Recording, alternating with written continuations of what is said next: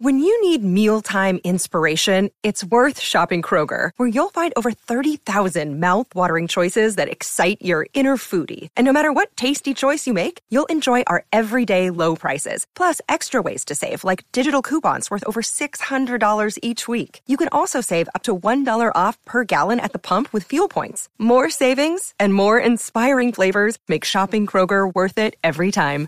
Kroger, fresh for everyone. Fuel restrictions apply. Hello, Euphorians, and welcome to this evening's Love Island Euphoria edition. Leave your quarantine cares and stresses behind and embark with us on a journey full of teenage drama, steamy club hookups, and even a scandalous pregnancy scare. This episode, we will all hold our breaths with anxiety. Will Cassie and McKay pull through? Will Kat leave her sex work in the ashes and rise to her true love? Will Jules come running back to Rue with open arms and leave stinky Anna on the island to survive on her own? Will Rue ever take a piss? Well, lay back in your hammock and go for your inner cat and make a pina colada. Because on this edition of Euphoric Love Island, only some will survive. Stay tuned, bitches. This episode is about to get wild.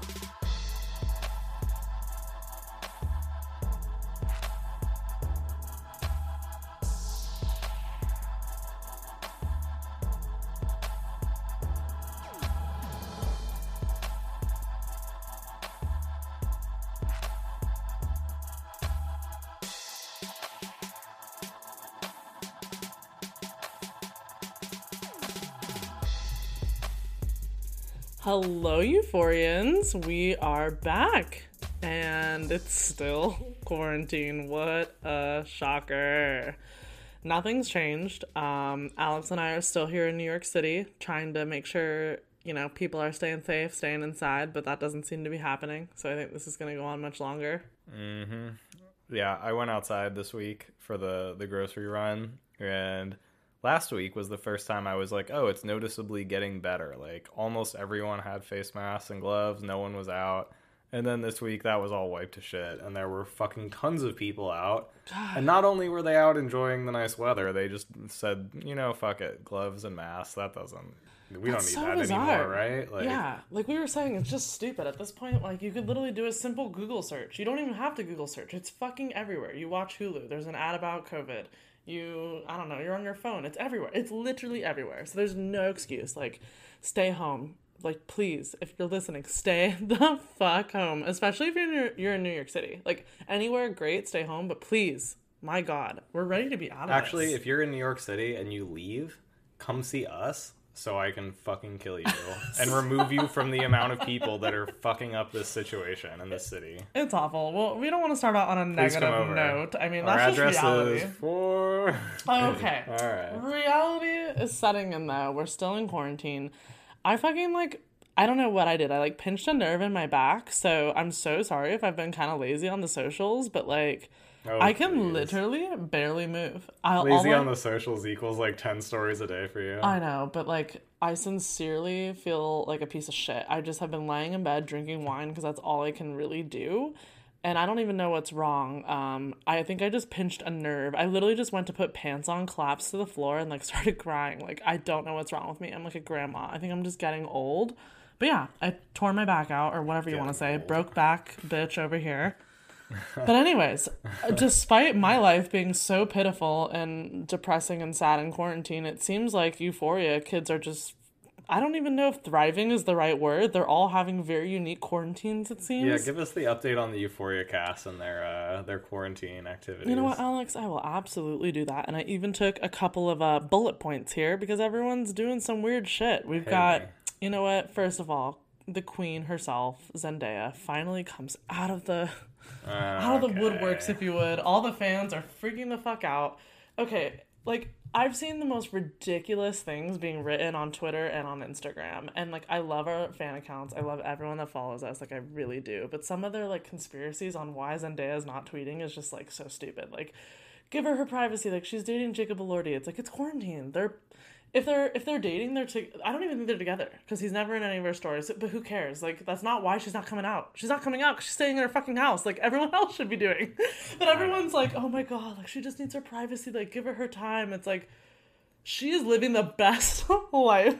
she's It's- waking up every morning, putting on a face mask. She's drinking by the pool. I'm sure. Like I don't remember. She, uh, she's 22, so yeah, she's of age. She's having a great quarantine. Trust me. She's not like depressed. Everyone is like acting like she's depressed or like something's bad is going on. It's Yeah.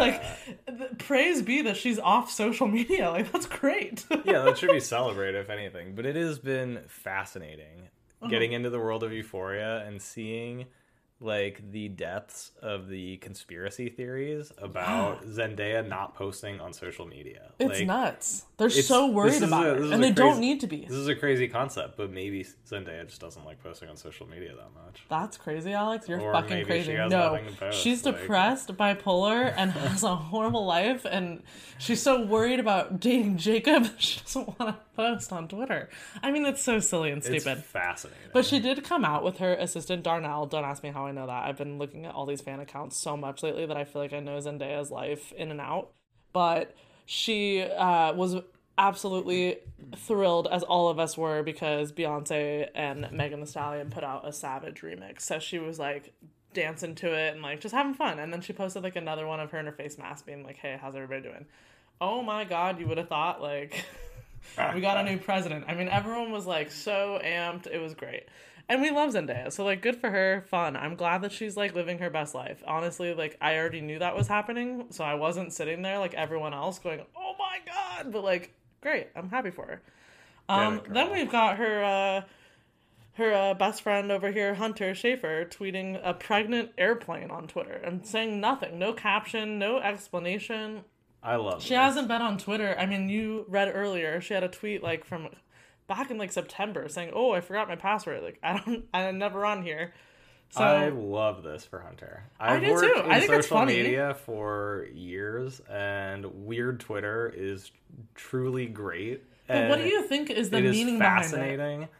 I love It's weird Twitter insane. and Hunter Schafer posting like a cartoon, a shitty cartoon image of a pregnant airplane in a bed is like peak weird Twitter like celebrity crossover, and I Would you it. feel really awful if she came out and was like, "Oh, I was just posting my art"? She actually does like art. That is absolutely not her art. But even if she did and that was her art, I don't think anyone would feel bad because it's a No. fucking pregnant plane. It's ridiculous. yeah, it's a pregnant airplane. I don't think she would be offended by everyone laughing at the pregnant. I don't know what that means. I was trying to relate it back to like COVID or whatever coronavirus, however you want to say it. I thought it was kind of like going into that, but like then I was like, no, that doesn't make any sense. No one's flying airplanes. But anyways, I I don't. I my That's guess all we is get that from there- Hunter. uh, my guess is that there is no deeper meaning, no, and I but think I love it. she's in LA, but I know she's from New York, so I wonder if she's quarantining in LA or New York. No idea. Wouldn't know because all she did was all, literally since quarantine, all she's posted. I don't know. Is that I'm gonna be keeping airplane? tabs on uh, her Twitter now though, because Yeah. I'm here for more uh, pregnant plane art. Fire content. Then we've got. I mean, I'll have you tell the story because I wasn't watching the live. I was busy, but Fez uh, was live. Mm, yes, or the only Fez. the only person that I keep tabs on from the Euphoria cast is Angus Angus Cloud. And the other day he was hanging out at his apartment in L.A. He was live streaming. and again. he was on live, and he was showing everyone what he likes to do with his days, which includes going to his window with a handful of pennies, and he's like three or four stories up, and he drops the pennies and tries to land them on the windowsills of the people below him. And you can see like on the windowsills that he like all the pennies he's landed, Wow. and they've like turned black from like being out on the windowsills for so long in the weather. And so he was just there like dropping pennies, and like I really love. he got one or two. Do you think his neighbors don't ever bring it, was up or don't give a shit because they're just like, well, he's on Euphoria. Well, he said in the he said on the live stream that none of his neighbors have taken the screens out of their windows. He's the only one that has. So they might maybe they ah. don't even know. That's so funny. I don't know. Well, I but really they're not love that opening for him. they're not opening their screens and retrieving the pennies though, which I would be doing. Yeah, of course I would be would. like, "Oh, cheap. free pennies. Like Yeah, I get in mean, here." What would you do with Give fucking pennies, pennies. Alex? I don't know. If you Well- get a hundred of them, you get a dollar. Well, I really love that for Angus. I'm glad he has pennies on hand. I mean, that's always important because, you know, who doesn't want pennies on hand? You never know what what life situation you're going to get into, and I just I love this for him. Then we've got Tyler. He is a very different. He's definitely not dropping pennies. He's uh What is his name? dropping bands in Palm Springs. In Tyler? real life? Yeah. Oh, Lucas Gage, Okay, Lucas Gage, who my God, plays you put me in the Tyler. hot seat. Tyler, the pool boy with Yeah. the broken neck. the pool boy Yeah. with the neck brace. Um, he's really having a great quarantine. I mean, I'm pretty sure he's in Palm Springs because he's always driving a golf cart. Wherever he is, it looks like it's a golf course. So I'm just assuming. So I don't know. But he's there with his girlfriend and, and her mom, who's really like. She's a character. Like everyone really likes her. She's Was that always the wearing ratchet curlers. mom you showed me the other day? she's funny Cool. though. Like she's really hype and she's always drinking. So I feel like he's kind of in like our ideal quarantine. Mm. Um, I have a picture I'll post of him later. I feel like it's a total mood. He's like in a white robe with like a martini in hand. Lucas is just living. So here for Tyler. Um, Maude's yeah. busy obviously because she's got her new show on Netflix, which I, I'm Mm. definitely so stoked to binge. Like I'm gonna do it. So yeah, she's she's busy. She has real life things going on. She's not dropping pennies either. Um, Sydney, Sydney is looking hot. She's working out every day. I mean, she is disciplined. We found out on a live stream last week. She's been doing live streams a lot. She's really bored. Who isn't? And she only drinks water. I was about to bring that up. Sydney Sweeney seems like a great person, but I wonder a little bit because she only drinks water, Seems. which makes I mean, me we met. We saw her. She's so sweet. Yes, but I'm now that I know that she only likes water, I'm incredibly skeptical of her as a person. We don't know that though. Halsey sent her like a package for her new single out because she was in one of her old music videos. Um, sent her a package with tequila in it, and I kept trying to ask her in the live. I like actually really wanted to know like, does she drink? Like, she has to have a glass of wine here and then. I mean, I on. feel like only crazy people only drink water, right? she's like not crazy though. like Angela from The Office probably only drinks water. yeah, but Sydney's hot. Like she also did a serial little. killers probably only drink water. She also posted a video a of her like with a tits, little uh, weirded a tits inflatable. That was a. It's inflatable. I showed you. She What was does that wearing, mean? She was wearing a pool Oh, inflatable pool that was one. big tits. Yes, the uh, like an inner tube for the pool that's big tits. So, I you thought know you meant what? she had inflatable tits. I mean, Sydney's doing great. and Honestly, the reason she looks the way she does is because she's drinking water. She's not pounding PBRs like we are right now. So honestly, like, yeah, Hey. sure, that's a bummer and that's weird, but she's thriving. We came from Portland. We're allowed to chug a PBR here and Oh, there. I hate beer. Anyways, Algee Smith, uh, our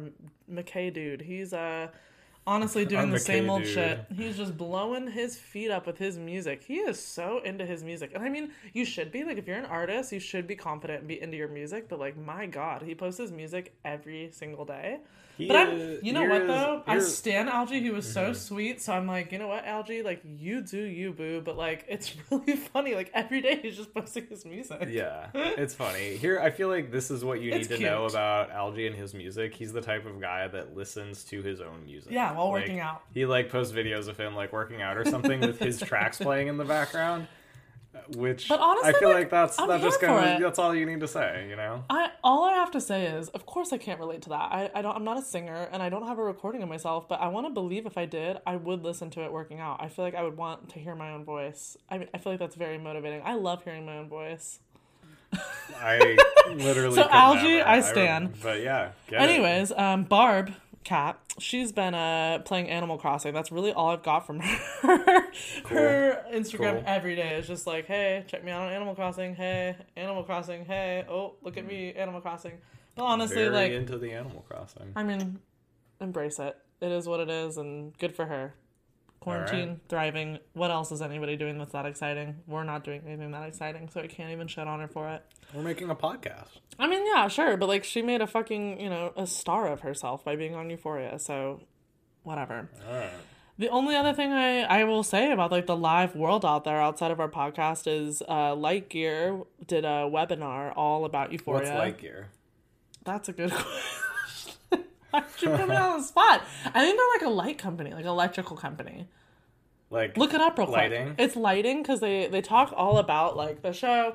I, I'm so embarrassed that you up. just asked me this. Thanks, Alex, because Well, I they realized it would be good to say. I know, and I, I, know. don't know. I should have done the research, but you know what? They did shout me out. They, I felt so stupid. I meant to do it from our podcast account, but I was on my personal, and they shouted me out anyway. And I thought it was so sweet of them because I really loved the webinar. I watched it. It's super, super technical and informative. So if you're not like an ultra film geek, it might not be the content for you. But it was super cool. We learned so much. We'll definitely be kind of talking about it all throughout the episode, just like little things here and there. Um, but they me focus on like the camera work, the lighting. So it was really interesting because you and I say over and over how much we love you know how it's filmed, the, Mm-hmm. the lighting. I mean, that's really what makes the show. So it's absolutely worth checking out. It is on their website and it's on YouTube as well. True. But Alex, uh, what is Um, like? like you're incorporated. Was I right? A, Electrical it's a stage lighting equipment supplier based in Brooklyn, New York. Oh shit, they're here in Brooklyn. maybe we'll go see him sometime. Or no, maybe we'll interview one of them. I mean, it was interesting. I mean, maybe you can do your Oh nerd yeah. hour. I mean, I'm super interested in that type of stuff. Like they're doing one about the Mandalorian coming up soon, which I was also super into. Like, Yeah, it's really cool. that- Actually, tomorrow. It's actually really cool that they're like doing this during quarantine. I love how creative people are being. So, you know what? I was like here for it. And like I said, it's really technical. It's definitely not our podcast. They're not like spilling hot tea, but like it's, If you want to be, lukewarm tea. if you want to like, if you're really like into the nerdy details Yeah. of like Euphoria, like us, and you want to listen to like how they lit like outside scenes and- Yeah, at night and stuff, really like cool. check it out. It is cool. Yeah. I liked it.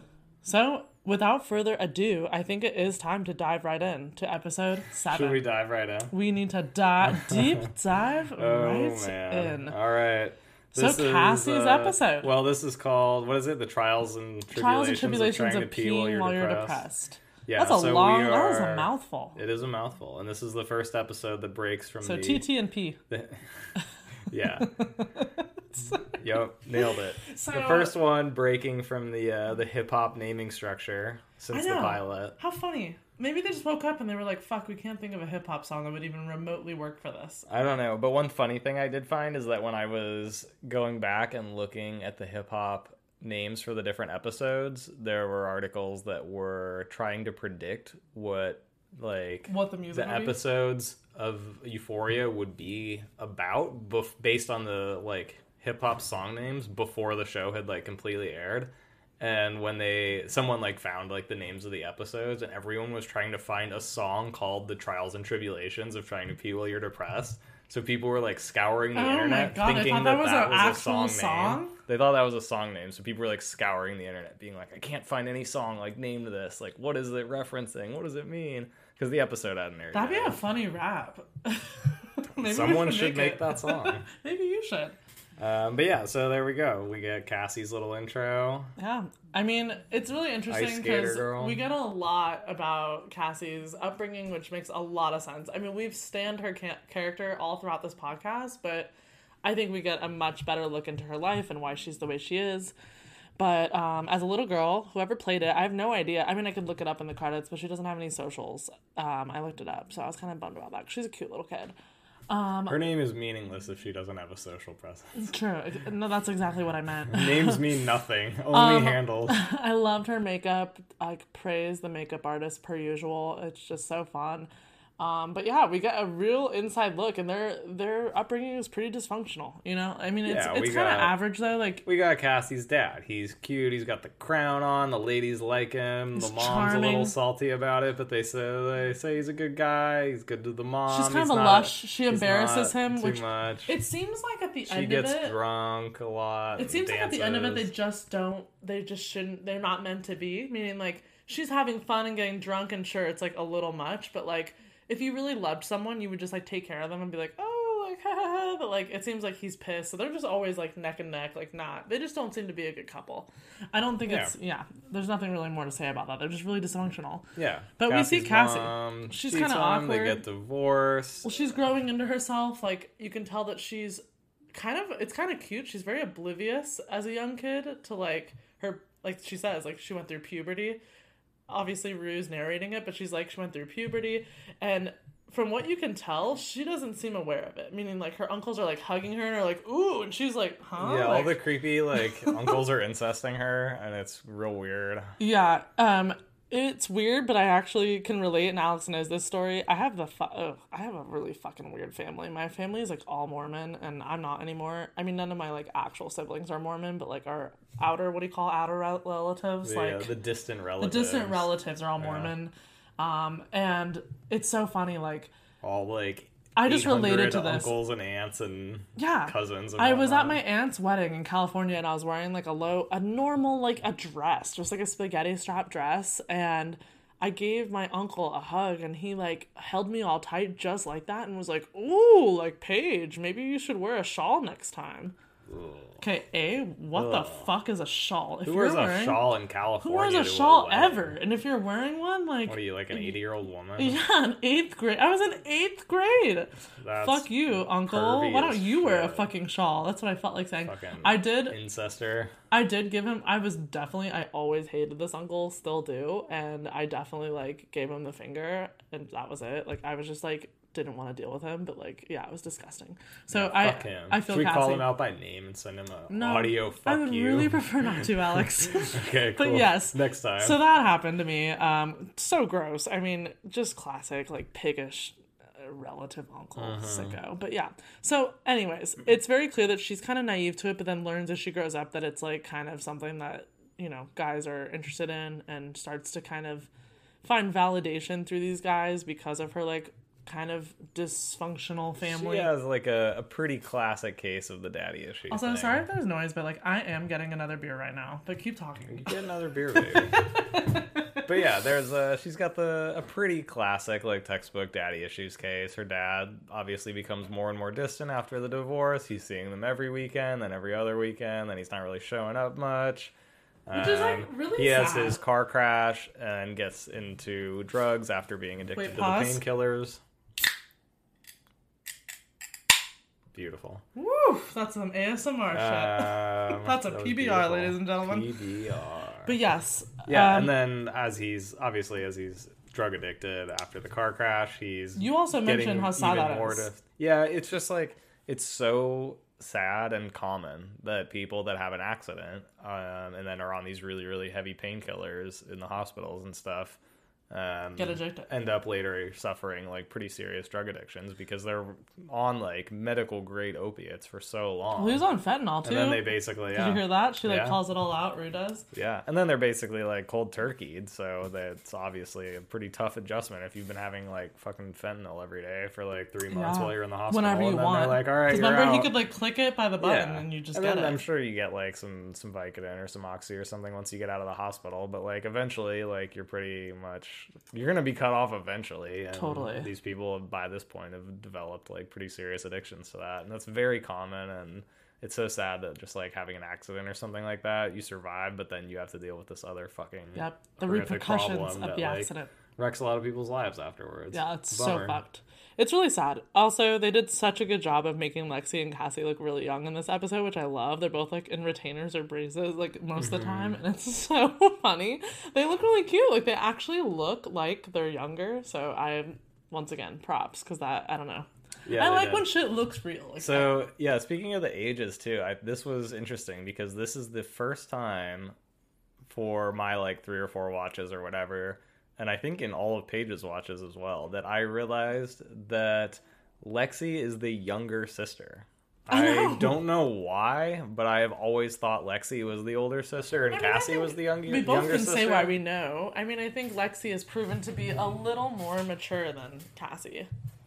I mean, not, not not not like astronomically so, but I, I think it's natural for you to think Lexi's older because she does come off a little Well, more. I think it's that we see less of her, and she never, she doesn't do much in the show, so we don't really get a sense for her other than like the times we see her, where she's usually just being responsible or chill.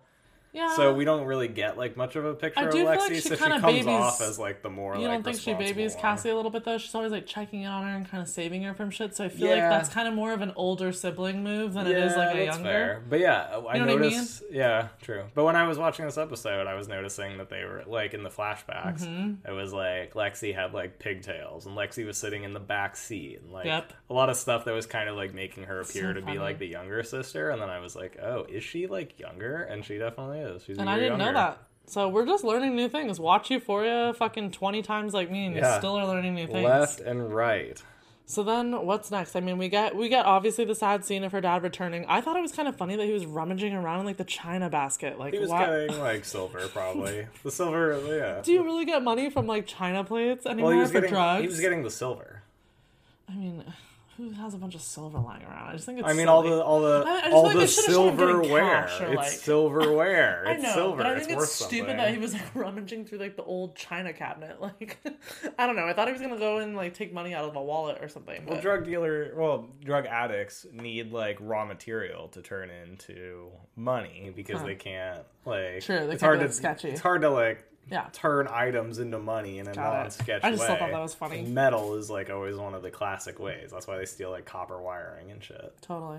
So yeah, he steals all the, the silverware. Then we get Cassie. She's got her daddy issues. She's seeing a lot of dudes, banging a lot of dudes. Yep. They're all like Making her do videos this for the shit. camera, do that for the camera, and she's like, okay. Definitely makes Alex never want to have a girl. I mean, that's just like the reality of it. I know that like Yeah. people might think that that's dramatic, but that's actually like very, very accurate. I mean, I've definitely dated guys that have pressured me into like wanting to make a video, and I'm like, no. Yeah, I'm like, nah, next. yeah, no thanks, bud. Although that um, one bud had a Daft Punk poster in the background. That's true. Not that he gets much credit for that, but still. no. But yeah, guys be horny and they want those vids, but And then we ladies, yeah. you tell them thank you next. Well, unless the ladies want to give them the vid. Yeah, sure, but like it's really not smart to do that anyways, no matter what, when you're that young, because like that shit will get churned out no This is matter true. what. These days, regardless of how into it you are, it's usually not a good it's idea. usually not a good idea. It's just like, just come on, you don't Very need to do it. True. True, true. But- um, and then yeah, we get some ice skating scenes Mm-hmm. um, where they did some pretty impressive like camera trickery to make Oh, it look yeah. like Sydney Sweeney is a professional ice skater. Yeah, you'll see this in the webinar if you watch it on the Like Your website. Um, they talk a lot about how they literally built a contraction or a contraption that has like like uh, hockey pucks at the bottom, like of the Mm-hmm. whatever. She stands in it and it spins around.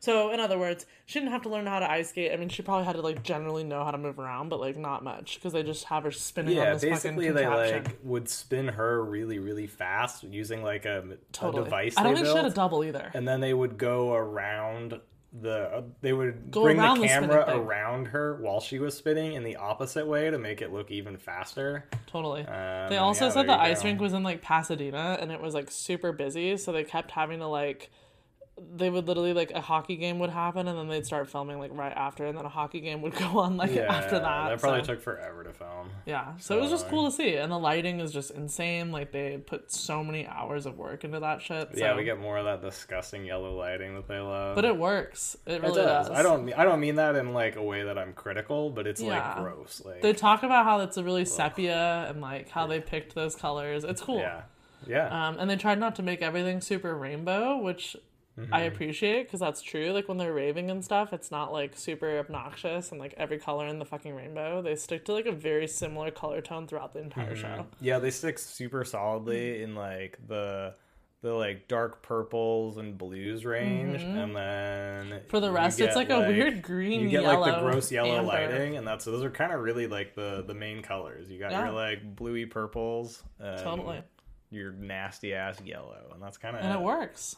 Yeah. It looks great. Yeah, But yeah, um, so then after we get like Cassie's whole intro, we get the credits, right? And then what's next? Yeah, we get the the title card, and then we're on to um, Rue is in bed, depressed, and she's she be watching Love, Love Island, Island, which I've having never trouble watched. peeing.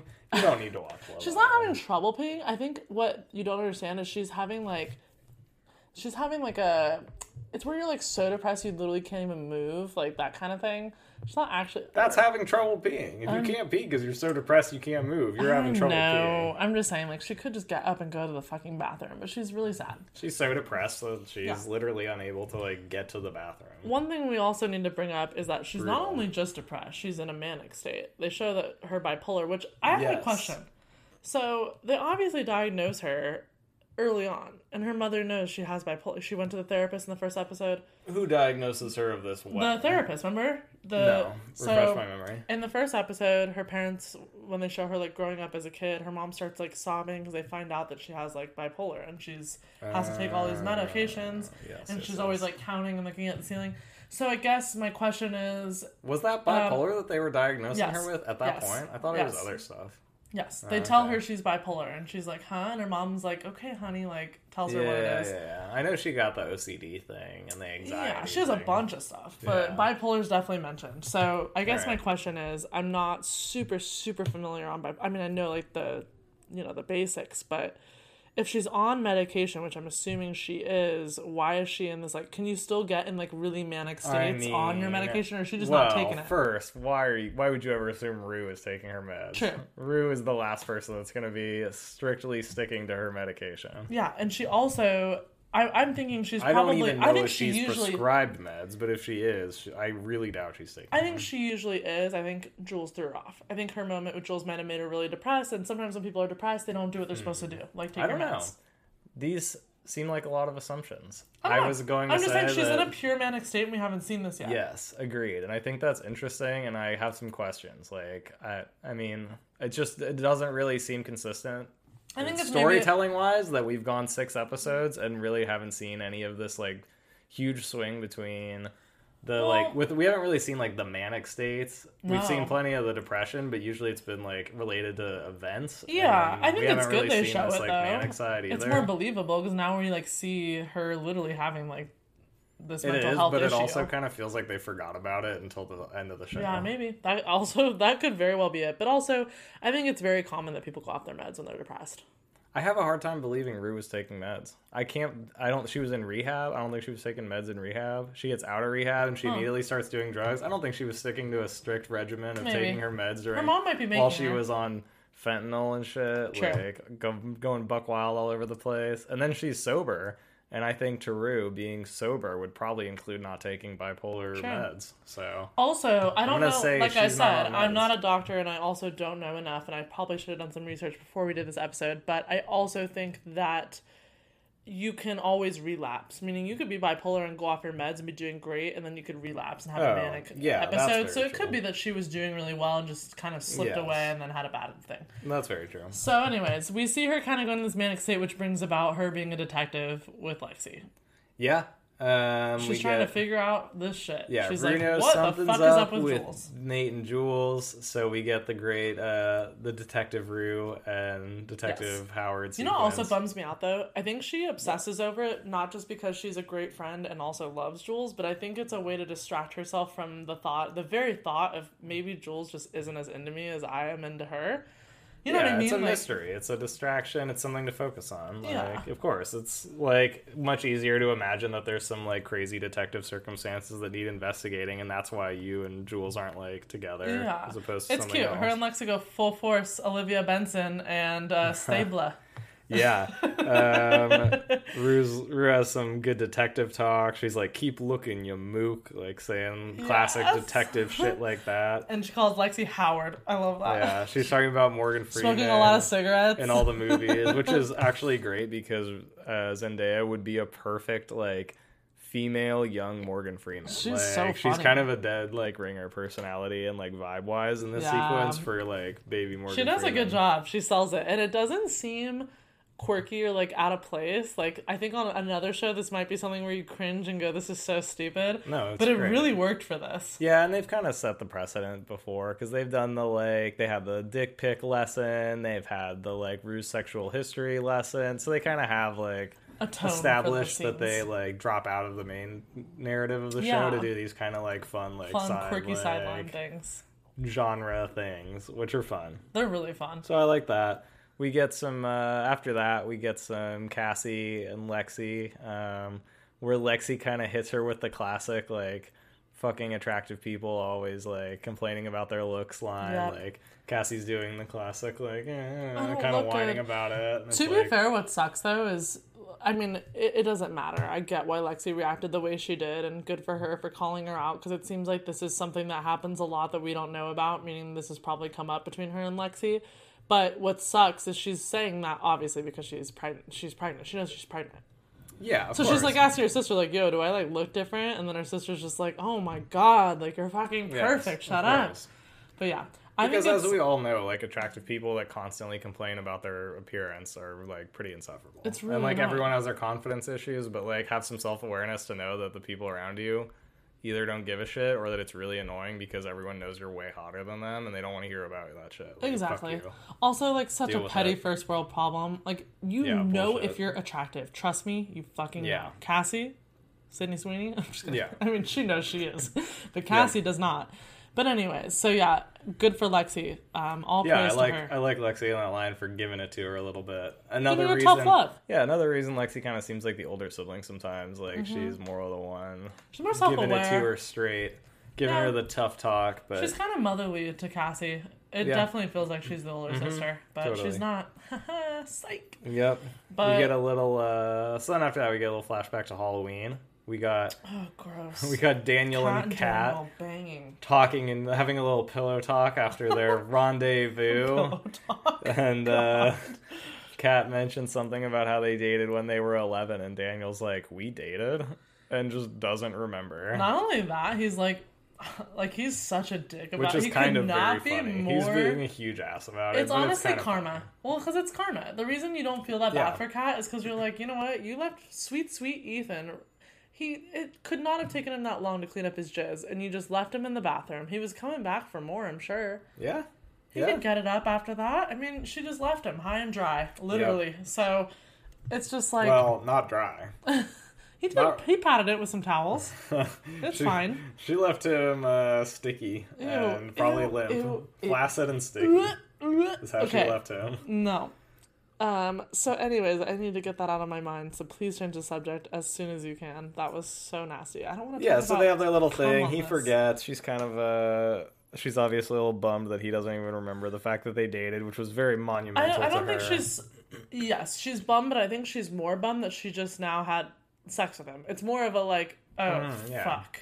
Yeah, like- she like thinks that this was like a power move, and it was like we used to date, and you broke up with me, and now we're fucking, and it's like he doesn't. He, doesn't even literally doesn't you. even remember that you guys used to date. Like, Exactly. So the power move didn't really work out. Um, but now we go to the uh, we cut to the the meeting, the meeting of the minds that Cassie Yes. has called. She's like The ra- she's the done- knights at the round She's doing table. like the, the mafia boss thing. She's called like the heads of all the families to have a sit down, Yep. and they're gonna talk about some shit. And it's great. it I love this scene. well. no, it does not go well, but I do love this scene. It just shows everyone's character like so accurately and it also kind of like gives you a summary of where everyone's at. Meaning like Kat for instance. Like Kat flips out on Maddie, which I love. I think honest to God, the whole show, Maddie's never called out for being a bitch. So I mm-hmm. love that Kat's just like, fuck you. All you do is talk about yourself, your stupid boyfriend, who is Nate. And like Yep. you know me, I love Maddie, but also like she needs to be fucking told that. And so I She think some serious. like needs Cassie's never gonna Cassie and Lexi are never gonna go up against Maddie. So it's like it really is up to Kat at this point. And BB's just drooling and doing I her own mean, fucking who thing. knows? But yeah, they. Uh, BB has a great line. Yeah, they get it. Kat and uh, Kat and Maddie are getting into it. They're calling each other out for being bad friends, and they're talking shit. Maddie calls her a cunt. She's like, "When did you stop being so funny and turn into a real cunt or something like that?" Yeah, and BB's like, "Oh, World Star," which is a great. Uh, I didn't know what it was. Yeah, Paige didn't catch this reference, but world it's a reference to worldstarhiphop.com, which is like this hilarious website that's been around for fucking ever. And it's basically like Ratchet YouTube. It's like fight videos and like hip hop video premieres and like strippers twerking and cars like drag racing and like shit like that. It's just like ratchet like ratchet videos. Once again, so here Um, for BB. it's Like, fucking great. I love World Star, but because of the fight, when whenever people fight, get in fist fights, people like video it and then put it on World Star. So it's now tradition to yell out World Star whenever something's, people are like, going to fight. whenever people like, are fighting, fighting? yeah. Okay. When people are fighting, you yell World Star. I mean, God, tip. God bless BB. I'm. She literally gets no justice. She needs to be in more episodes. She's so funny and she's so accurate of a high schooler. So like, I'm so here for her. Also, side note. I like literally want it to I want to make it our goal to get her on the podcast. I have so many questions for her. I want to bring her to light. I want her to be in season 2 more. Like I hope we can help her with that. Yeah. I adore her and also I'm not making this up. So many of our fans have DM'd being like, "Hey, we want to hear. We love that you like call her Julian Janice and that you like love and support Julian BB." Janice, our girl. So hey, we're She's gonna like the try. forgotten. What do you call it? The forgotten son, the prodigal Yeah. son. She needs to be brought. the We're- prodigal daughter. Uh huh. I just love BB. Look, we're gonna try, and we'll keep you all updated on our efforts. We are gonna we are actually gonna try. try. Sophia, if you Um, hear this, we're trying. Yeah. But then moving on. So yeah, Kat so the meeting up- doesn't go very well. Cassie had hoped to call her friends here for advice on her like kissing Daniel and on her pregnancy, and she doesn't even get to the pregnancy because everything implodes. Because Kat and Maddie are so selfish, they get into this big Yeah, they just fight. get into a huge fight about who's a shittier friend, and then Kat walks home crying. Um, Well, I to be this, fair, like I what? said, I always take Kat's side, but I'm like, you know what? No, Maddie brought it up, and Kat needed to defend herself. She wasn't like trying to detour the conversation from Cassie. She was literally just like, Maddie, I, fuck you. I think bye." they both are. I think they both have pretty valid points. I think Mm-hmm. they've both been kind of shitty friends in their own ways, and I both of them are kind of calling each other out for shit that's Yeah. valid. That's so. evident. But, But- anyways, Kat walks out. Um, and there's this really funny shot where she's like walking down the street and crying, and from behind, I didn't know that it was Kat because she's dressed like a 45 year old woman, and I was no. literally like, "Who is this? What is this scene? What are we cutting why, to?" where you get the 45 and then they pan woman. around to the front, and she's Kat. I don't know where you get 45 year old woman. I get like dentist, like a She has like a assistant. frumpy trench coat and like mom jeans and like I don't even remember, but I just was like, "What is this character? Who's this mom walking down the street?" Aw. And then it's Kat. I know, Sorry, but I, I don't even want to like trash her outfit in this part because this is the most sad I've ever been for Kat, and this is actually I think um I was much more sad for Kat when she was doing tiny dick diaper man shit. really I That was wasn't. a low. That was the low low. I was not. I Barb did great. I think I think emotionally she acted this scene very well. It like made me like really sad because I tell I told you what always pulls my heartstrings when like kids are bullied or like aren't happy Yeah. in school and like aren't confident like that just like kills me.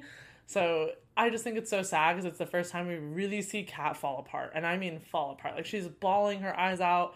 I think she feels ostracized from her friends. And yes, I know you're right. She's kind of done it to herself, but also she's very lost and her friends are not really that fucking helpful looking at their tits in the mirror talking about how much they want to bang dudes at parties and how they care so much about their appearance it's kind of hard to like be in a friend group like that and feel validated and feel supported if you will Yes, very true. Um, and as yeah, I mean this. i mean literally maddie in the first episode characters- is looking at her tits in the mirror like yeah, I think I said this like much earlier in the podcast, but like these characters are not good people. Um, there is almost no one on Euphoria that you could through and through say is a good person. There's there's maybe a couple. Really? I think there's a few, what do you mean but by that's for the most part, these are not very. They're not very good people. I don't think we should go down that path They're not because necessarily, like, defining a good good person is really hard to do. That is very hard to do. But these are at the best. Because I would say some of them are good people. At the best, this is a group of pretty sus people with some pretty serious problems, and most of them are not very good friends to each other. True, but they're also in high school. Let's remember. In I mean, I'm not like. I'm not gonna go not crucify people. for That's it. pretty harsh. But this is a show about people with a lot of problems that are not very good to each other. Sure, that's Um, that's a better way of wording it, though. I wouldn't say everyone's not a good person. I think a lot of the people in Euphoria are not necessarily good people. They're very interesting characters, Hmm. I'll agree to but many of them are think not many of them are necessarily good great people. people. But anyways, um, it's interesting. But anyways, But Allison and I strongly disagree with one, one Anyways, another. this is not a great friend group. This is there's a lot of toxic Oh, like relationships in this friend group. There's a lot of lack of valid support and maturity. This is like at a the end.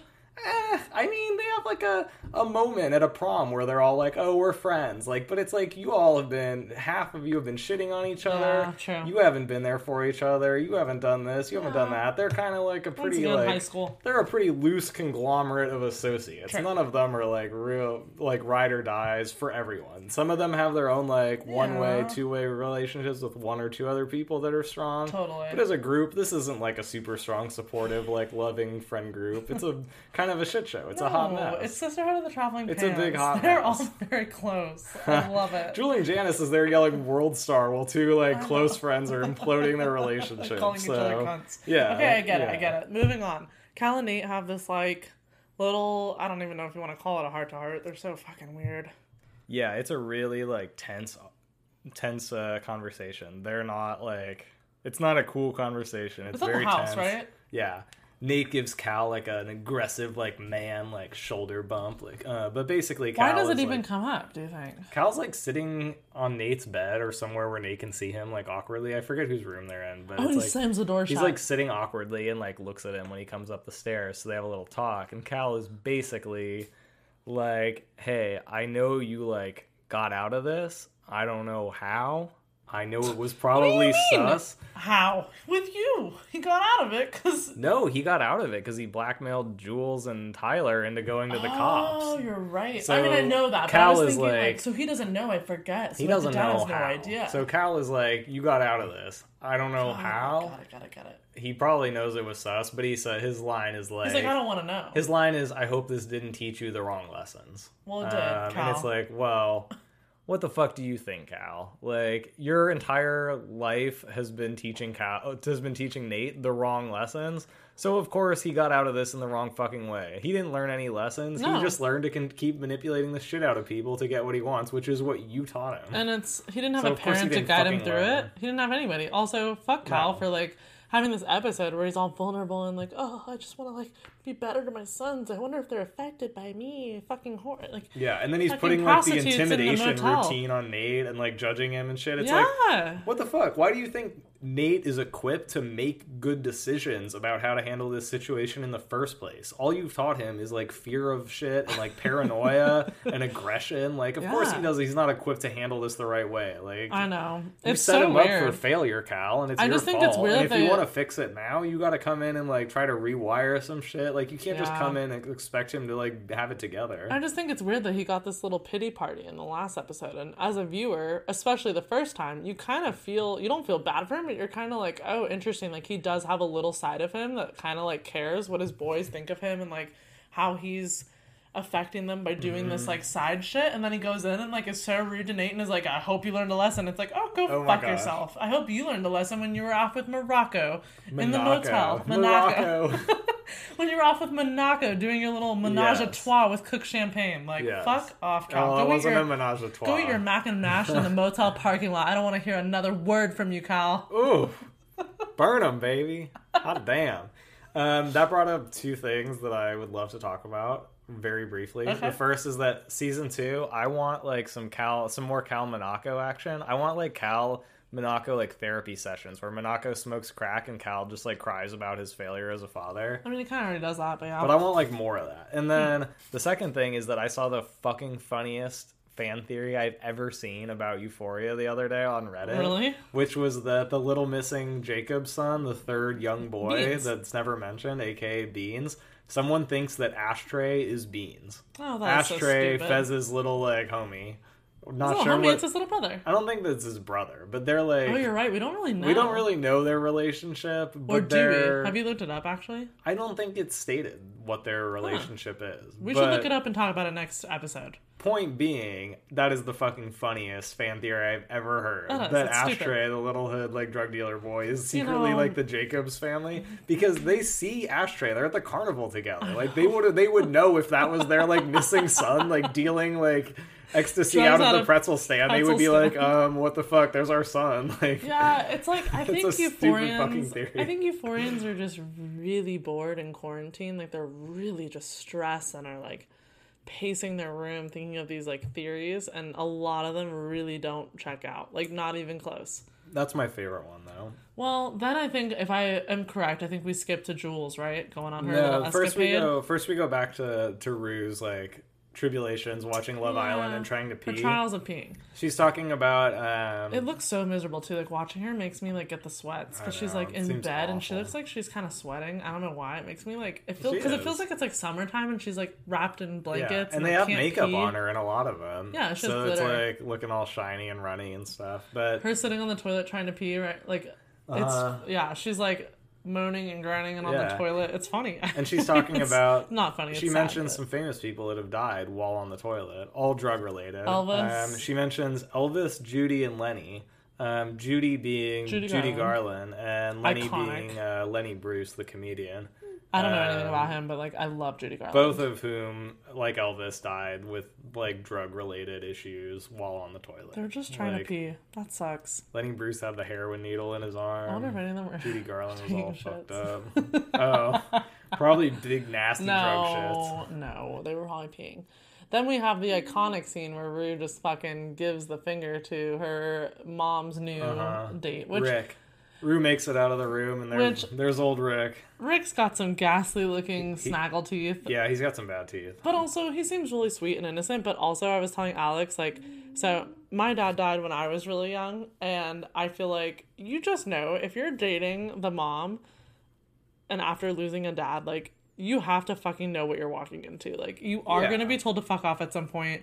The kids are not going to like you. So, Rick I takes honestly. it in stride. He takes it. That's what I'm saying. He takes like, it fine. He's kind of he's also just kind of a goon. I don't even think he realizes that like that happened. Like he's so like oblivious. Yeah, he's kind of. But it's cute when the mom's like, "Oh, like his bio says," and she seems so like thrilled that he like loves the Yeah. outdoors and She, hiking. she found him on uh, some dating app. Humper. She found him not on Humper. Yeah. There is no way this is Humper. She She, found is him on a like, much Bumble. more. She's on a much more chaste, like clean, civilized dating app. She's oh, she on found him on Humper. Humble, or what's another word for Bumble? I don't know. Bumble, humble. She found him on Humble. Pretty good. It's like a mom app where you find like people that want It's to like the equivalent of probably like eHarmony or something. Yeah. Right? Like one of the like or Easy Cupid, or Easy Cupid, okay Cupid, maybe a little uh, JDate, a little Christian mingle, yeah, a little farmers Mingle. only.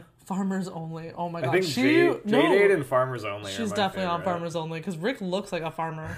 I don't know what it is, but now I'm like, he's a farmer. Do you think that you have to verify your status as a farmer to go on Farmers Only? Like, do you have to send like Hmm. photos of your crops? Do you have to confirm that you have like X amount of like animals? Like, I don't know. I think we should look into it though. Maybe to, we should make to a verify profile. your farmer status. That's actually a really good idea during quarantine. That'd be so funny to catfish people on Make a- farmers. a, troll farmers, farmers only. only. Well, there won't be anybody to catfish though, because Yeah. nobody can go no one see can each other up. right now. Yeah. But anyways, it's really funny. Rue just is like, "Hey, fuck you. You're also sitting in my dad's chair. Like, Oh yeah, she off." roasts him. She roasts him. Um, also during the scene, Rue is wearing a pretty cool shirt from HDNYC, which is a uh, clothing brand from former skater Peter Sutherland. I guess he's not former; he's still a skater. Um, but this is interesting because this is the second time that there's been clothing from a skater's like clothing line and they're all in the same like type which is kind of like the high fashion like skate brands like the other hmm. one was sci-fi fantasy by jerry Hsu, and they're both kind of like they retail like long sleeves and stuff for like a pretty high price they sell it So like she's Dover wearing designer wear. they sell it like Dover Street Market and stuff.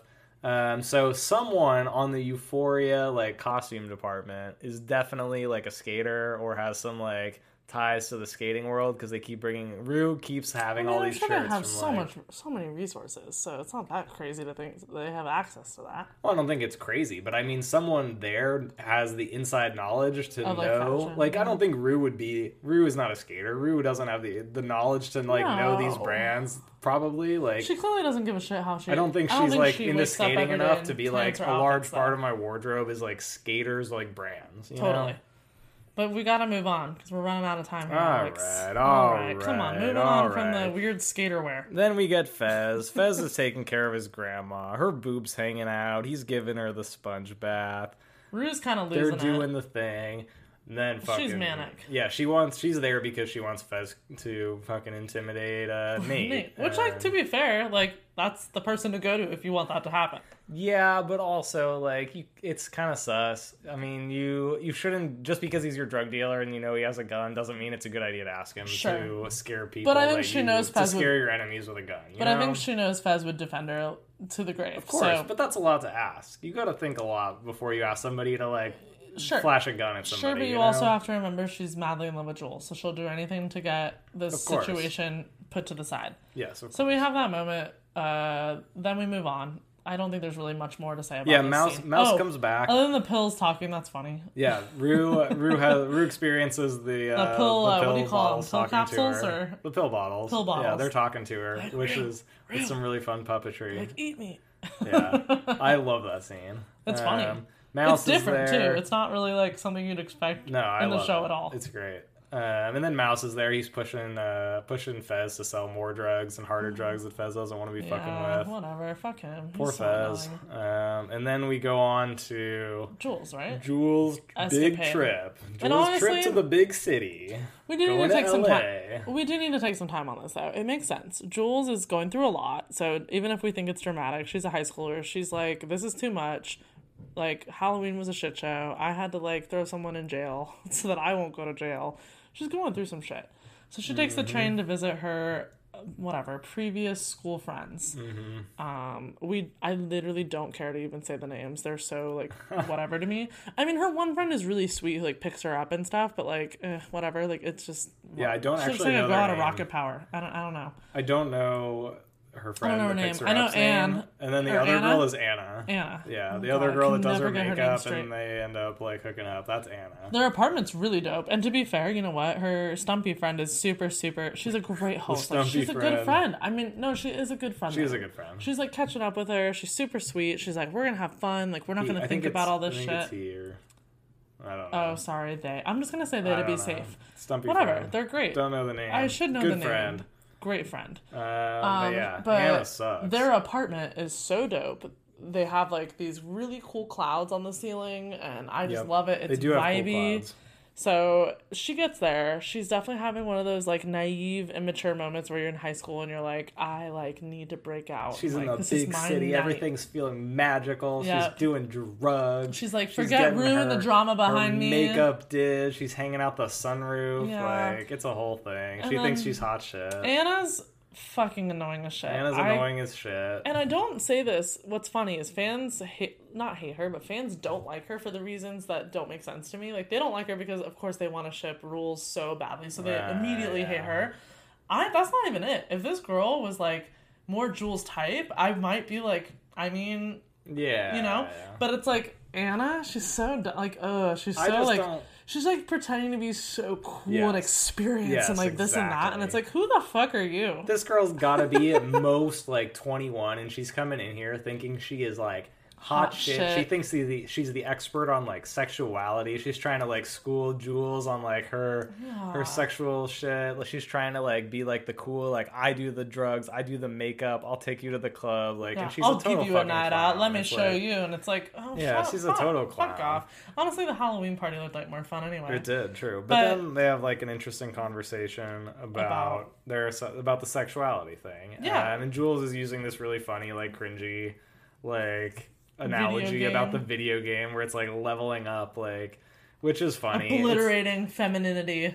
Yeah, which is a cool thing. She's like basically, I mean, the analogy is very silly, but basically, she's not like, I'm trying to reach the goal of femininity. I'm trying to like obliterate the idea of femininity. Like, it's more than just like trying to be that thing, it's trying to like stretch beyond it and outside of it in all these like other ways, which is super interesting and very much like meshes with her character. Great for The way her. she dresses, like the way she acts, it's all like very beyond just Yeah. like aspiring And as cringy as it is, as cringy as it is, I love that for her. And I do feel like Jules is very confident in herself in terms of like knowing where she's at with all that. Like I think she is.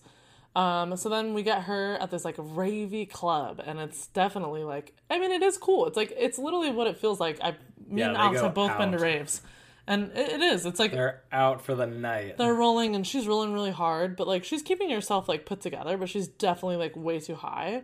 Yeah. And this is where Um, we hate Anna. Yeah, Jules basically just straight up says that she's like too, Too high, high for this shit. this. And then Anna takes advantage of her and Jules is trying to text Rue and Anna's like, No, make out with me instead. And is it's being fuck pretty you.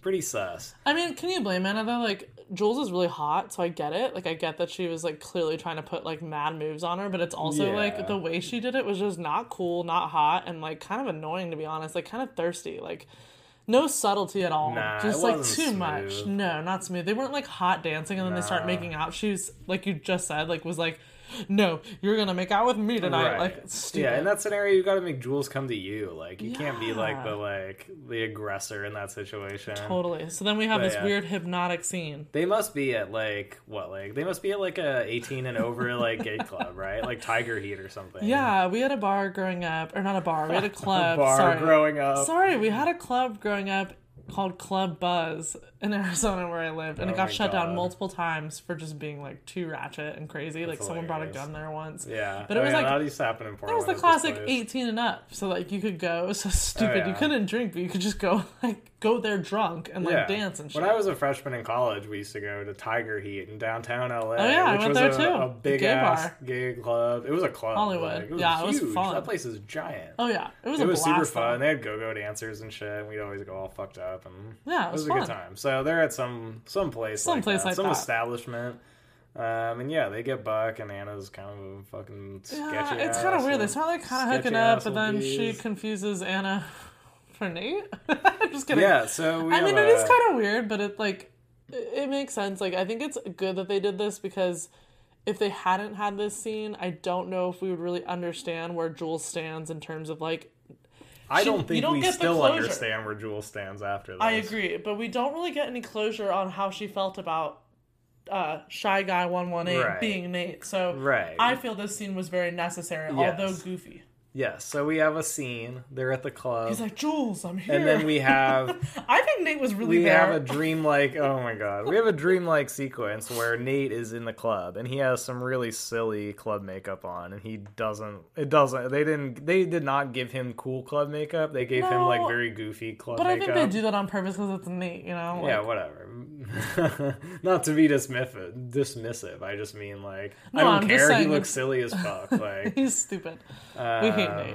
Yeah, so he's there, and this kind of we have a very ambiguous sequence of them like kind of hooking up, but it's kind of angry. Jules is choking him, and this it's is kind of like S and M but not. It's like she's more a- mad than she is into it, but she's also like kind of into it. I think the ambiguity of that scene is obviously addressing the ambiguity of her feelings about the whole Nate thing, and Yeah, and I think it's also like leading us into season two.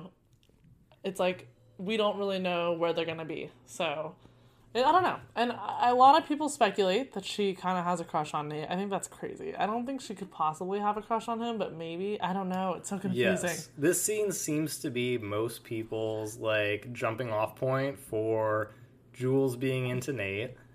I She's into personally, shy guy. Personally, watching the scene, I didn't take it that way. I take it more as like she is having to confront very her very conflicted feelings about this, which is that she basically fell completely in love with a persona, the shy guy exist. persona, that hypothetically doesn't exist, but it clearly does exist somewhere. Like Mm-hmm. some part of Nate was able to keep those conversations going Totally. for weeks, like and to carry out that relationship in an authentic way for weeks. So there is clearly like truth to that aspect of the Yeah. relationship. And then she's also having to confront the fact that Nate is also just a fucking Piece shitty person who's fucking up her life and the lives of all her friends.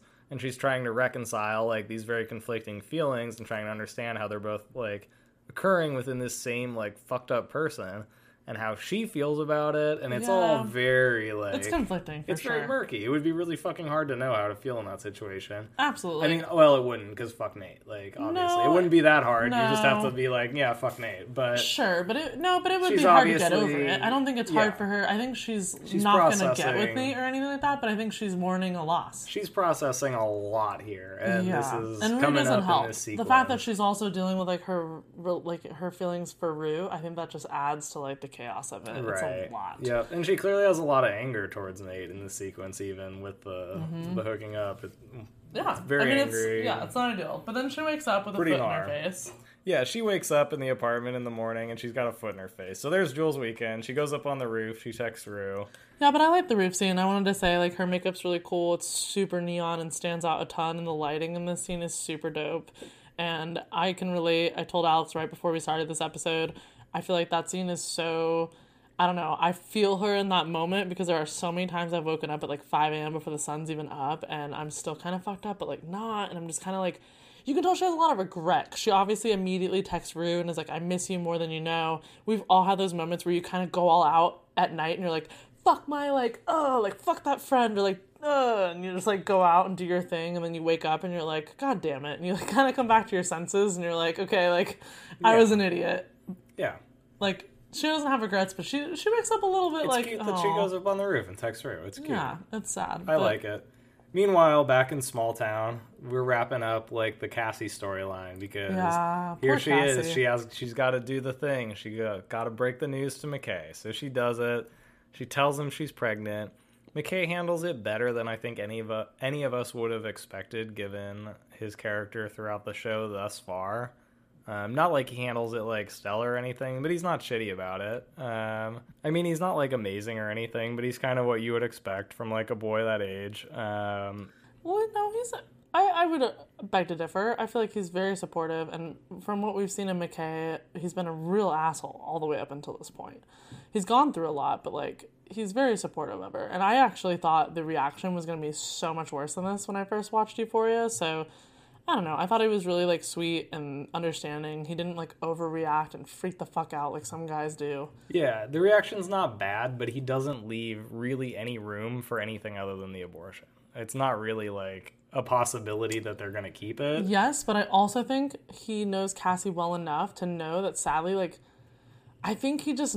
It's like when you feel like you know someone really well, you have the right. You don't have the right to ever tell someone what to do with their body. I'm not saying that, but like, it's like when you're giving advice to someone, you're gonna tell them what they need, what you think they need to hear. And I think in that moment, he was like, "I know you. You don't want to have a baby right now, so like." Hmm. Cassie might think otherwise though, because True. And what, what did I just say? It's not right, Right. but I think that was his intent. I think it's kind of like what I would do with you. Like if I woke up tomorrow and was pregnant, I, I, feel like pregnant. I feel like you would be like, Paige, we just moved to New York. Like, do Yeah. you really want to do that? Like, if What I was like, oh, but if I was like her, she's literally like, but oh, what if? It's like, but that's like dreamland. We need to be like Yeah. realistic. So if I was off in Dreamland, I was like, "Let me carry this baby," and like you It were like, fun. "Alex, you need to get an abortion." Like, I would never say you need to, but he doesn't say that either. He kind of just No. assumes. No, no, but. I would, I guess I'm saying yes. I would assume you were thinking abortion. yeah, totally. because I know you, and I'm like, Yes. like I said, he knows her situation. So I think in his head, I don't think he's pressuring her. I think it's more of like a dumb, immature moment where he's just like, I'm assuming you're gonna do this because like we're in high school, we can't afford this. Like, this is Yeah. not your lifestyle. This is not mine. Like I'm in college. right, right, right. Yeah. But then uh, Cassie kind of has like a little bit of a a little bit of a wild card there, where she is kind of like, I don't know, maybe this is what I'm meant to do. Yeah. And this is probably the first time I was not on board with Cassie. Not like I have some harsh criticism of her, but throughout the show, she's like, I'm totally in line with basically like every decision she makes. And I was like, ooh, girl, like you can do so much better with your life. You don't need to be a teen mom. Like, you have like tons of possibility, tons of potential. Like, you don't. Well, not early, Oh, come too. on, like don't Yeah. settle to just be a teen mom and like hang out with McKay and his like shitty football career and have a baby. Like, I also told you what you I can think. do better. I told you, I think she was looking for validation. I think sometimes when people are like, I think this is what I meant to do, I think they really badly want someone to go, oh my God, you're right. Like, Yeah. yes, this is what you're meant to do. And then you get this like aha moment of like, oh, I, I have an identity. I, I'm Yeah. important. And I think, think- she didn't get that. So you, you can tell she's immediately like in tears. And I don't think it's because Right. he she wants this baby so bad. I think she really wanted McKay to look at her and be like, you're of value. I you would be a great mom. And like, I think give it's a big that part comfort. of the it's a big part of the daddy issues thing Yes. too, where it's like it would be lovely, probably in some part of her mind, if McKay and her just had a baby and he took care of her. Like Yes. that support and that structure and that like And once again, nothing Yeah, that- wrong with that, but I yeah. just don't believe it's not believable that that's what Cassie would decide. I think Right. she was I think just that's a lot of the daddy issues thing Yeah. coming up, which makes sense that those two Yes. things happen in the same. and it's a very sensitive topic. But yeah, I just don't think it's her time. But Mm-hmm. I could be wrong. Maybe Cassie next season is No, wait, never mind. that couldn't happen. I was gonna say maybe she ends up having the baby. I'm so stupid. but you know, maybe she gets pregnant again. Who knows? I Yeah. mean Sydney Sweeney did say the next season's gonna be real dark. Round maybe she has twins. She's going round two. But anyway, so real somber moment, but McKay I think really comes through and they have this really sweet like hugging, you know, conclusion of like Mm-hmm. being supportive of one another, which is like the first time we've really seen them thrive in their relationship. So Mm-hmm. cool for them. Yep. Then we get another uh, another step in Kat's journey into Yes, like online financial domination, where she's got this guy who's been pestering her for a Skype sesh. He's gonna pay the big bucks. Finally, he breaks her down, and she does it. She's been resisting. She puts on the cat mask. He And it's doesn't. he creepy. refuses to turn his camera on. He's got one of those voice like like, anonymizers. Like so he's got the creepy. yeah, he sounds like Batman. He's got a fucking creepy anonymous voice. Makes her take off all of her clothes and she never does that for anyone else. And And, she- to be fair, I'm pretty shocked she did. To the extent she did. I know she didn't go any further, but I was shook when she took off her corset. I was like, girlfriend, don't do it. I'm honestly surprised she didn't go farther. I thought she was gonna be in that life now and was gonna go all the way. I was like, good for you, girl, for closing that shit down because this was getting creepy as fuck, and I thought she was gonna get drawn in. To be fair, though, everyone else she was, you know, whatever, doing it with before, having those conversations, it was always visible, and it was like guys that she felt like she could just like control because they were fucking idiots, pay pigs, if you will. Mm-hmm. Yeah. But this guy was clearly This in guy's control. some next level. But he was in control. shit, She wasn't in control Oh, anymore. Yeah. She's getting into some dark, like scary, scary. deep web shit. What do you all think? I would love to hear in our DMs or on our Instagram what you think Kat's next steps are in season two because Alex and I were saying like we're really scared for her. We feel like this guy's gonna come back. We'll see. So this, I mean, He I could be think, like a serial I think killer. this this encounter is gonna go one of two ways, which is that either it was Kat's wake up call and she's like, "Woof, no more of this shit for me," and she goes more straight and narrow, or like this really comes back to haunt her, like, and this guy, like, Or her parents find out. There's gonna be something that happens. Yeah, this guy could definitely fuck up her life. So we'll see how that plays out. we're out praying in for you, season Kat. two. We don't pray, but we're praying for you, girl. Yeah. Then what else? We got one more thing we wanted to talk about. Oh, Fezco. Yeah, basically the only other thing is checking in with the like Nate Fezco storyline where uh Rue encouraged Fezco to threaten Nate. Nate Yeah. shows up to buy some drugs and a mango LaCroix for Maddie, as she So says. stupid. Because she's Maddie. That's not how you say it, right? It's Lacroix. I don't know what the technical, like official Or was that company janky like white people speak to say it is. Um, I mean, it's, it's obviously widely known as LaCroix. If you were guessing how to pronounce it the French way, you might say LaCroix, and I forget what the actual company pronunciation Well, whatever. is. so she still knows, sounded silly. I like that she asked for cherry rolling papers too. Yeah, that was she sounds silly as fuck. Also, cherry, ew. Just just Yeah. get the normal ones, Cute though. or like grape. Cherries are cute looking, but they taste fucking disgusting. Yeah, cherry flavored shit is fucking nasty, and if you say otherwise, like come for you. Okay, calm down. Um, so yeah, Fezco puts the puts the threat on Nate. He sh- gives him the little like, I love this. "I'm gonna kill you, dog." Like, also, fuck Nate for like not taking it seriously. Fezco's fact- great, but yeah, Nate. But the fact that he's like, "Hey, you're half retarded," and like literally starts coming at him, I'm like, dude, this just shows how white and suburban Nate is. He doesn't know shit about drug dealing and like what could happen to him. I hope season two, Mouse hunts his ass down. I mean, this whole this sequence shows the two worlds that these guys live in and what matters in these two worlds and how they operate. Which is for Nate, it's about manipulation. It's about the cops using all of these things to your advantage. Being a pussy. Whereas in Fezco's world, it's about just like drawing a gun on somebody, hitting Yep. them with a threat. Like no bullshit. Fezco's like, I'm gonna kill you. And they both have these different approaches to the situation, and both have their pros and cons. And the the pro here is that if you if Fez just wants to kill Nate, he's gonna go fucking shoot him. And the con is that Nate is the type of sly fucking bitch that's gonna go like wail to the of the cops and rat to him, and then obviously Fez and Ashtray end up dumping all the drugs down the toilet, and they're in a hot What a spot with Mouse. travesty. That sucks. Watching them flush those, I'm like, I literally am just like, one tear shed. That sucks. Dude, that fucking sucks. It does. So yeah, there we go. So yeah, I, I would have to say overall, final like little uh, I don't know, opinions on this episode would be it's very different from every episode we've recapped. Um I I kind of said it's like a filler. I feel like there's not a ton of content. I mean, we just spent I guess an hour and 10 minutes, so there is a lot of content, but like it's different. It's, not a- my favorite it's a episode. Of a weird episode. It's kind of a setup episode. It's like we're we got the finale coming. We got to set up everybody's storylines. Yeah. Uh-huh. Rue's fucked up from the peeing, and her mom's got to take care of her. Jules is coming back to Rue from her wild weekend. yeah. It is setting We got, right. yeah, every, it's a all the characters are getting set up, so it's kind of necessary. Totally. But yeah, it's not a, little, bad episode, but a it's little just light like on the action. But Yeah. you know, But whatever. Peeing sucks when you're depressed, so that's Yeah. all you need to know. So before we wrap things up, we'll just do our brief uh, little run through the credits to see what we've got this week. Yes, please. Um, this week we have the return of a character named Custer, who I found out is the Return. he was in the other one? he is in the other one. He's the guy that accompanies Mouse when Mouse visits Fezco. Yes, yes, yes. The dollar, the bands count. Counter. Yeah. Yep. Count so, the bands. Uh, yeah. So Custer is Mouse's little uh, compatriot. Um, we also have a character named Harris, who we couldn't figure out who that is.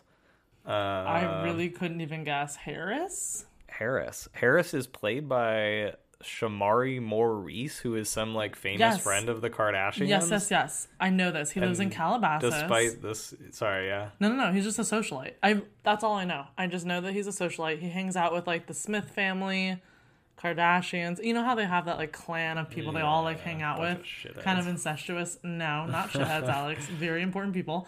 They all like hang out with one another. So he's always with them. I've literally followed him for like years. Yeah, so despite him having like a big online presence, we couldn't figure out who he is in this episode, but apparently he's someone named Harris. If anyone Um, knows who that is, definitely DM us um, and let us know where the fuck he is in this episode because I, I did not see him. I feel like that's just something I would like see and be like, I know I that don't know. person. I'm Yeah. like I know him that well enough. Not like because I follow him because I like him. I really don't. I just he's always like since I was a kid has been in Kylie Jenner's like Insta lives and shit. Um, also, we have creepy male relatives, which is just funny, but obviously those are the guys perving out over Cassie.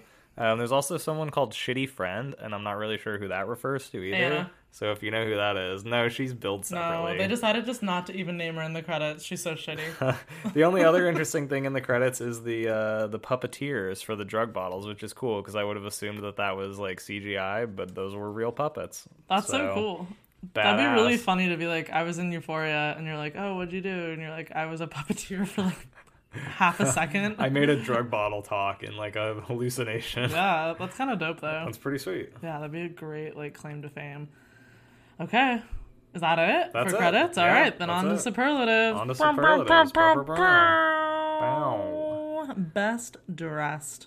For me, this episode, it was Jules. Um, no particular outfit like really stood out and screamed at me, but no one else was really looking great. And Jules on her worst day is better than almost everyone in this show on their best day. So You're you know, so right. Jules Even again. hungover with her makeup, she looked fabulous. Yeah, totally. Um, I would normally agree, but I'm just gonna pick Cassie because this was kind of her episode, and she's probably I. The more we go through this podcast, I think she is my favorite. But yeah, I just I thought as a kid she had cute outfits. I liked her makeup, so yeah, not much to say there. Worst dressed, um, I just said Anna only for the sole reason that I hate her. I can't even tell you what she was Just wearing, but I I know it wasn't. I know it was ugly. Cool. It probably was. Um, I chose Kat just because I literally mistook Kat for like a middle-aged woman walking down the street. um, so that kind of says it all there. Bay of the episode, I put McKay. Um, I thought he handled the pregnancy news with ease and with grace. And honestly, I know we already talked about it, but I was just shook. I thought for sure he was going to be a royal asshole. So he really came through. Gold star, Algee Smith, great acting in that moment.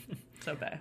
I chose uh, Fez this time around just because, uh, despite the heat that comes down on him because of it and the potential consequences, he still goes to bat for Rue against uh, against old Stinky Nate. Um, Yeah, that's crazy. He's really got her back, even though it's not going to turn out well for him. So, He's such a good friend. what a good friend. He's just a good all around. He's probably when we had that talk earlier in the episode about good people, like he's a good person. I think Fez and Cassie are the two best people on Most the entire moral. show. The Even though he's a, a drug dealer, doesn't mean you're immoral. So it's like he's just making money. yeah, But yeah, I just had to say that. I think he actually is like a good per like would always make the right choice. agreed. Actually, now that I'm thinking of the finale, I'm like, fuck, he's not a good person. He's the He closest we get. someone. Spoiler God damn it. alert. Spoiler, yeah, sorry. Fuck. I don't mean to do spoilers, but I would hope anyone that's listening has already seen the fucking show. yeah, Um, class clown. No, Well, big purple yeah. dirty rat bastard. the old BPDRB. I just put Anna again. yeah, I'm obviously not a fan. Nate is also really shitty in this episode, um, but I think it's also worth calling out that Maddie and Kat are pretty pretty big purple dirty rat bastardish. Given that Cassie uh, like calls a meeting for support from her friends dealing with a pregnancy, and she literally doesn't even get to announce the pregnancy because they're being so selfish and make it all about them and have a blowout fight in the middle of her like time of need. Totally. That's pretty trash. It's just not when you do when you're a good friend. Like you leave that shit. For, Yeah, like, you gotta put your personal shit aside while you help her friend with her prego. Just not- biz. Just yeah. All right, class class, clown. clown. Rue, Oh yeah, Detective Rue is hilarious. Detective Bennett. I would watch a I would watch an entire movie of Detective Rue. Absolutely. Law and Order should do like a crossover with Rue, with uh, Detective Bennett and Detective Howard. I would love that. That'd be really great. Um, best couple. This one was kind of tricky because we didn't really get many couple interactions, but I put Cassie and McKay because I felt once again that they were both very mature. I feel like this could have gone like really bad. Like it could just could have gone south. Mm-hmm. Yeah. And why do people say that by the way? Could have gone south. Who who cares? South is down. West, east. Down is bad, up is good. Um, I don't know. Interesting. I actually I mean, obviously, South's not actually technically down. I literally never knew that until you said that anyway, out loud. yeah, Didn't know that. But anyway, that'd so, be my guess. I don't know that for sure. goes I down. guess. and yeah, I just feel like they handled it really maturely for their age. Um, for me, it's got to be uh, Fez and Ashtray, just be for their uh, their They're ability, their sheer. You don't know that their uh, their sheer ability to get those drugs down the toilet in time. Respect. Yeah, that sucks though. They're a good. They're a good team. They work really well together. They do. They have each other's backs. And for that little bean being how, old he is. Yeah, I little beans. Well, I mean, in the show, they don't ever say like Beans how old he actually is. I'm like, how old is he? Is he eight? Is he twelve? He's very competent. Yeah, he's very competent. I would go into the drug business with him. And then our favorite song. There weren't a lot to choose from, but we did have a favorite. We did have a favorite. Before I get to the favorite, I think it's worth mentioning that uh, there was a song when they're in the rave by the artist Arca, who is kind of carrying over with the trend from last week, where they were really like pulling deep cuts the, from artists that related to the themes in the show. Arca is a trans artist. Um, Oh, really? who, mhm. and she produced Kanye West. Uh, a lot of the songs Oh, on shit. Yeezy. Really? Uh, a lot of the best songs on Yeezy are Arca. Um, I did not know that. And Arca's great on her and own. Yeezy's like such a good album. Yeah, great on her own. Um, but Go Arca. Yeah, big Arca fan. Sounds like a Um, whale. but but I don't Arca. love the song in this episode, so my choice for song of the week goes to Amandla Stenberg. The song is called "Be Mine." Um, yeah, her name is Amandla with an L. I don't And know what's up with that. I don't the- know anything about her, but it's a good song. It sounds It's playing kinda when she's like going on the train. Yes, this is the song when Jules is riding the train to LA and gets off Mm-hmm. the train and meets up with her friend. Chill. Yeah, It's a good like put it on while you're sipping a beer outside. yeah, it's a good song. Well, that was kind of a crazy episode. Um, I mean, honestly, I don't think it's a bad episode. It's really cute because our fans already have been DMing us, being like, "Oh my god, I'm so glad you're doing this. This is our favorite episode," which shocks me because like, this certainly isn't my favorite, but it's necessary and it's very well done and it's very different from all the other ones. So it was really fun to kind of watch again and review, but it's certainly not my favorite. I like this episode more than a lot of other people. It's not my favorite either, but if I had to pick, it would fall on the line of episodes I like versus episodes I don't Yeah, like. I think a lot of our fans like it because they can like relate to like the depression aspect, which a lot of young kids Mm. really resonate with. So that kind of makes sense. But like other than that, it's it, for me, like you said, it's like kind of setting everyone It's a up good for the setup episode for uh, episode eight, Yeah, the last episode. I can't believe we're already almost to the finale. I'm like freaking out. I'm actually really sad because you know me, like I will absolutely rewatch this season again, Oh even God. though we're done with the podcast because I love it that much. But like, yeah, I'm really sad. This has been so much fun, like taking notes on every episode and really diving a lot deeper than normal. But yeah, I'm fucking excited for the finale. I, I really don't know. Alex and I are very genuine about all this shit, so we honestly haven't recorded or even talked about what we're gonna do the, for the finale. But I do feel like we have to go out with a bang. Even though we're not going out, we have to go out like for episodes Yeah. with a bang. Yeah. So, we'll do we'll do I it don't know. big. We'll do it up big, but also it's we won't not the- spoil it yet, but like we need to brainstorm something Yeah. really fun for the finale. We'll do it up big, but also episode 8 is not the end. We are going to keep Yeah. bringing you guys the content on a weekly basis for the foreseeable future. We're in quarantine. We got nothing better to do, so we'll be figuring it out. So Absolutely. we don't know what it's going to look like yet. Maybe we'll do like a Euphoria like cooking show. that could be Who fun. knows? Maybe we'll make Cal's I wanna and do drunk mash. trivia. Maybe Drunk we'll do a trivia episode. we could do a nerd episode. We got a lot of options. We have a lot of options. TBD. But also, another really important thing, I know it's so fucking annoying, and if anyone knows me personally who's listening knows this about me, I really hate advocating for myself, but like I, I fucking love our podcast and I want us to do well, and I also really, really, really want a special guest. We have so many amazing people on the Euphoria cast that I know have A, maybe seen our podcast or have like dug into it. We know Algee is out there knowing we have a podcast. Like we have connections. So we really want to try and get a special guest on for you guys. So what will help us the most, and I know it's annoying, but just go to Apple Podcasts if you have it, give us a rating, give us a five star. I mean, obviously we are five star worthy, but like if you don't think so, we don't fucking care. Put whatever you would like. We want the honest feedback. Leave us a comment. But the Apple reviews are just super important in getting traction. So please, if you can, we would love you to do that. Also, shoot us a DM. A lot of you have been DMing us. We absolutely love it. We answer everyone. Let us know what you want to see in the future. If you have any episode ideas, Alex and I are here to listen. We are open books. Yes, open books. And honestly, that's all I have for tonight. That's awesome. Well, we'll see you next week, and we are so stoked for the finale. Let's do a little cheers here. Yeah. And I don't know, is there anything else? No, that's it. All right, that's so euphoric. That's so euphoric. euphoric. See you next week. Bye.